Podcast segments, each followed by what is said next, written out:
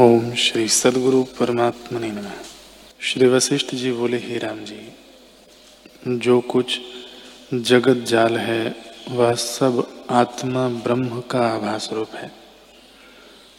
अज्ञान से स्थिरता को प्राप्त हुआ है और विवेक से शांत हो जाता है।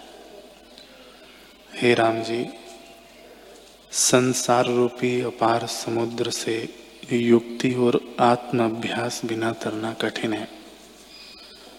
मोह रूपी जल से वह पूर्ण है। मरण रूपी उसमें आवर्त है। पाप रूपी झाग है। बड़वा अग्नि इसके अंगों में नरक समान है। तृष्णा रूपी भवर है। इंद्रियाँ और मन रूपी तेंदुए और मच्छे हैं। हे राम जी जो इनसे तर जाता है वही पुरुष है। जो जहाज़ और मल्लाहों के होते भी इनको नहीं तरते, उनको धिक्कार है। जहाज़ और मल्लाह कौन है? जिस मनुष्य के शरीर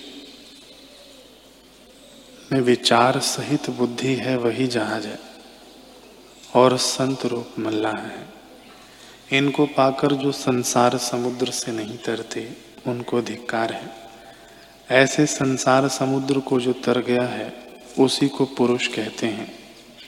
ही राम जी, जिस पुरुष ने आत्म विचार में बुद्धि लगाई है, वह तर जाता है, अन्यथा कोई नहीं तर सकता। जिसको आत्म अभ्यास दृढ़ हुआ है, वह तर सकता है।